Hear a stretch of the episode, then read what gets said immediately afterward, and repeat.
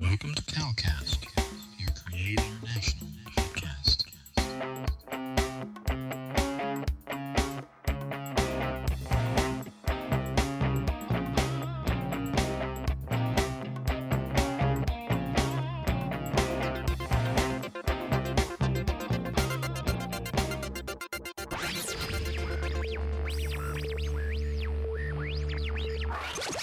God Network News. Perspective. on events happening in our world today. This is GNN.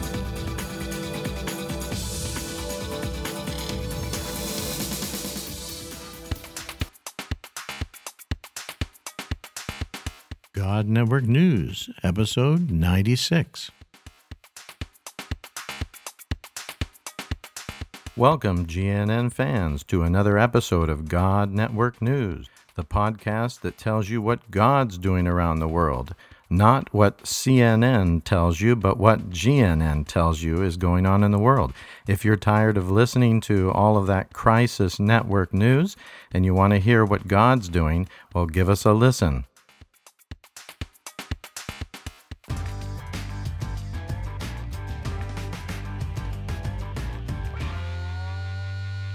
Welcome once again, God Network News fans, to another episode that is part of a new series that my wife and I were able to record and interview some incredible stories from the Middle East. We were able to meet with several workers uh, doing church planting work in the region and just ministering to people. And wow, what amazing things that God is doing amongst Arabs in the Middle East. It's incredible. And I want to bring this to you as a series. So the next 12 episodes will be testimonies from these uh, incredible workers that are doing amazing miracles through the power of God as they pray for people's needs and seeing people come to Christ. So without further ado, I want to launch right into the next episode in this wonderful set of stories.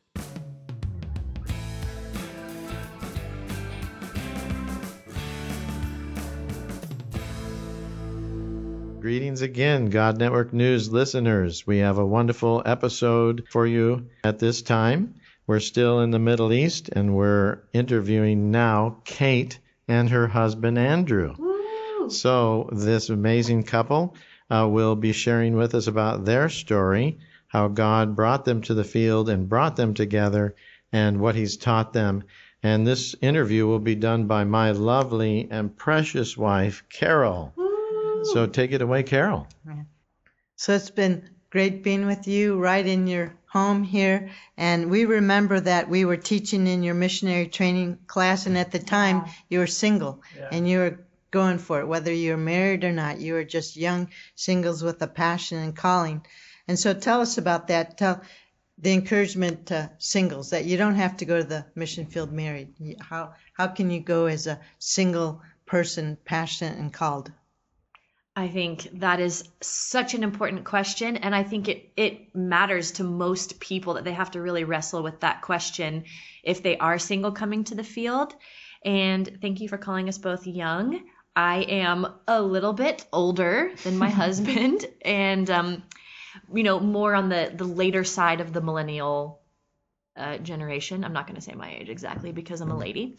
Um, but yeah, I, I was later in years and thought if I leave America, I'm probably leaving behind any chance I have to get married. And that mattered to me. And that was a big part of my wrestle with God, a big part of my my yes and my commitment hinged on God, I also want to be married and I want to serve you and be obedient, but I want to do it with a really gorgeous man. And is that so much to ask? And um, uh, God led me through a beautiful process of surrender. And I think we do have to surrender all of our um, fears, all of our um, entitlements, and also all of our wants and desires. And I think we have to trust Him that He'll carry those things because it matters to Him as well. Um, and I I did I, I dreamed about moving to the Middle East for six or seven years. And then when I felt it was the Lord's timing, started to assemble a team of just some amazing other um, friends and uh, people hungry to go to the field. And there was one other handsome man on the team that I thought was nice and kind, and he was really hilarious. Um, but there was a big age gap, and I I just felt God saying no, and my my yes to move to the Middle East had really nothing to do with a, another person. It had all to do with the Lord. Um, but there was there was an attractive person on the team. Yeah, Um, that's helpful. huh? do you want to do you want to Yeah. confirm that, Andrew? Yes, I am the attractive person on the team, um, apparently.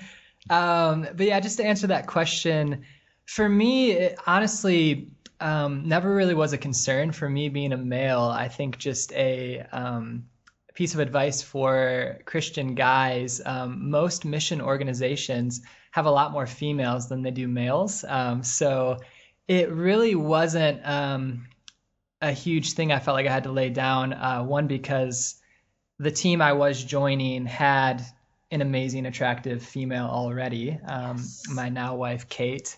Um, and yeah, just in general, I think all the statistics I've ever heard is there's a lot more females than males on the field. So I think really for this question, um, the major um, person that has to lay stuff down are the females um, for the most part in these these sort of situations on the mission field. Um, but with that said, I think um, yeah, I was just so consumed with uh, the Great Commission, Matthew 28, and that was really just what was stirring in my heart at the time when I said yes. And uh, that was really the main force driving me forward is just being obedient to that command of going into all the world and making disciples and preaching the gospel. And yeah, I think the Lord is so faithful to give grace and give you supernatural trust just in this whole area of marriage. So I just say if you're feeling the call to go on the mission field, whether you're single um, or not, I just say go. And the Lord, He's so, so faithful to fulfill the desires of your heart. So, Yeah.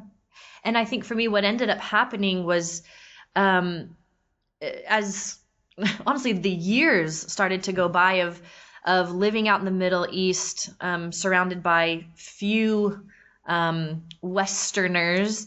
Um, I, it my husband did start to emerge as someone who was carrying this vision and calling as equally as me. And um, I, I started to feel like, wow, if he ever left this mission, this project, this team, this the vision would would collapse with him, and that started to be um, part of the opening of my heart towards him, not just of, oh, he's funny and wonderful and handsome, and he's a great friend, and he's a radical lover of Jesus, but it was, oh my gosh, he's carrying this with me, and um, so it was that realization along with the powerful kind words of my father who was like you got to get a grip.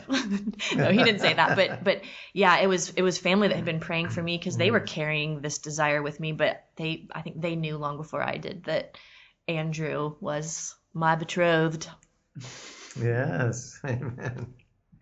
That's a wonderful testimony. So, what encouragement would you have for um, young people? They're single, they know they have a calling, and yet they're not sure if their husband or wife would have that to be, would have that calling. And what, what challenge would you have for them not to compromise on the calling that God gave you as singles, but how God can bring you together and with the same calling and same purpose?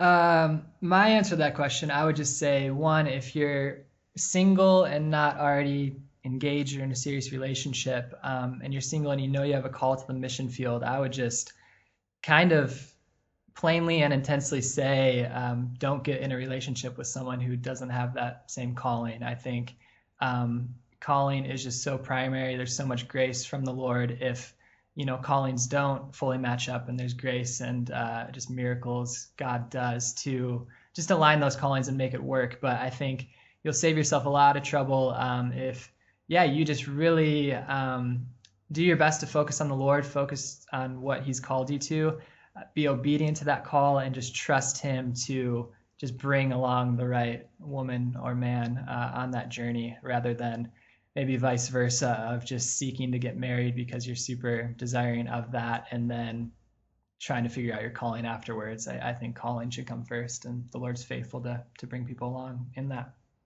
Well, yeah, for me, if I could give my honest answer, it's that I cried multiple nights a week, probably for the first two years, you know, living in the Middle East, not being married. I just cried because I wanted it and I was disappointed and I was longing and I was hurting. And um, there were moments when, as a single person, you just cry and you're crying and there's there's no resolution. But there were times when, yeah, that that ache in my heart and that desire was a deep place that I met a really deep depth of the comfort of God. And um, where he really did speak to me about his his love for me and how he was caring for me. And um, all my dear diary moments where I can look back and read of journals I wrote where I was totally loved. And but it was it was in the place of a lot of tears. But I would say again as as much as as we want that to be married and again if you're single coming out to the field let that just be a place where god can love you Yeah, amen. You know, I was just thinking about uh, what you were saying, Andrew, about uh, the calling being so important. I know for Carol and I that was true. Uh, we both had been um, in mission work uh, for quite a few years, and we were both going in a specific direction. We both had a very strong call, and I really, we really, I think, look back at it oftentimes and see how it was really when we both, each individually, uh, pursued without any um, like deviation, you know, that call and that pathway that God gave us, that those paths started to come together and dovetail, you know, and uh, then God was able to bring us together you know, the right people together. And had we had one of us decided to compromise that call, we probably never would have come together. Mm-hmm. And I, it's just, you know, I'm so grateful that God gave us the grace to be able to do that, and that in His time, you know, He made those two paths that were parallel or whatever come together. yeah And the same thing with you guys. Yeah. And